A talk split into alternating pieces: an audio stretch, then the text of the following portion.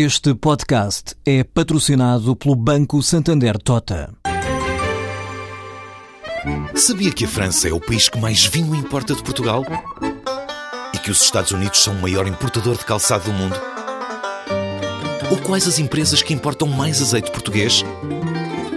No portal Santander Trade, encontra todas as respostas para internacionalizar a sua empresa, desde mercados a procedimentos, redes de contactos e ferramentas para dinamizar a sua atividade exportadora. Descubra mais em santandertrade.com. Santander Tota, um banco para as suas ideias. O que é que nos reserva o futuro? Vai ser melhor?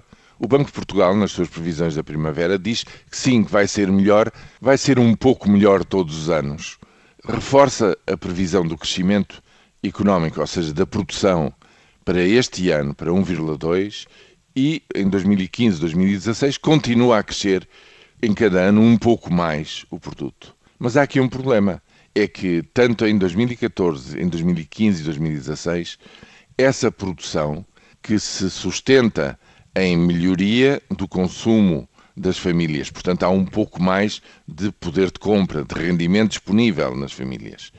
Sustenta-se também na melhoria da situação do investimento e já não só nas exportações.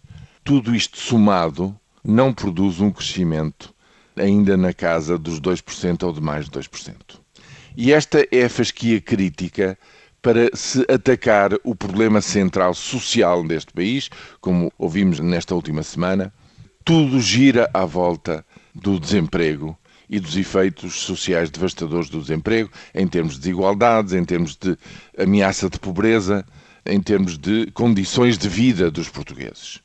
Há um travão muito grande, não é, digamos, pelo Banco de Portugal não poder que avança com estes valores. É que há efetivamente um travão, há um peso muito grande que impede ou dificulta imenso um crescimento mais pujante, que se chama o sobreendividamento, tanto das famílias em relação ao seu consumo futuro, com, quanto para o investimento das empresas. E esse é um problema muito grande que não tem uma solução fácil, que só se pode, digamos, ultrapassar, por exemplo, com investimento estrangeiro de grandeza bem maior do que aquele que existe neste momento. Portanto, a questão que se põe é que, com estas previsões, a economia poderá estar melhor. As condições orçamentais e das contas públicas também tornar-se-ão menos difíceis, porque, com o produto a crescer, efetivamente há mais receita, há menos pressão sobre a despesa pública, mas os problemas sociais na dimensão que assumiram depois de três anos de recessão não vão estar minimamente resolvidos. Quer dizer, aquilo que todos precisam, que o país precisa, que é uma quebra para metade da taxa de desemprego, está longe de se conseguir nestes três anos cumulativos. No melhor, o que se espera neste momento é que dos 16,3% eh, de média, taxa média de desemprego do ano passado, nestes próximos três anos se reduza meio ponto percentual em cada ano e, portanto, muito longe de um objetivo que uh, resolva a dimensão inusitada da crise social em Portugal.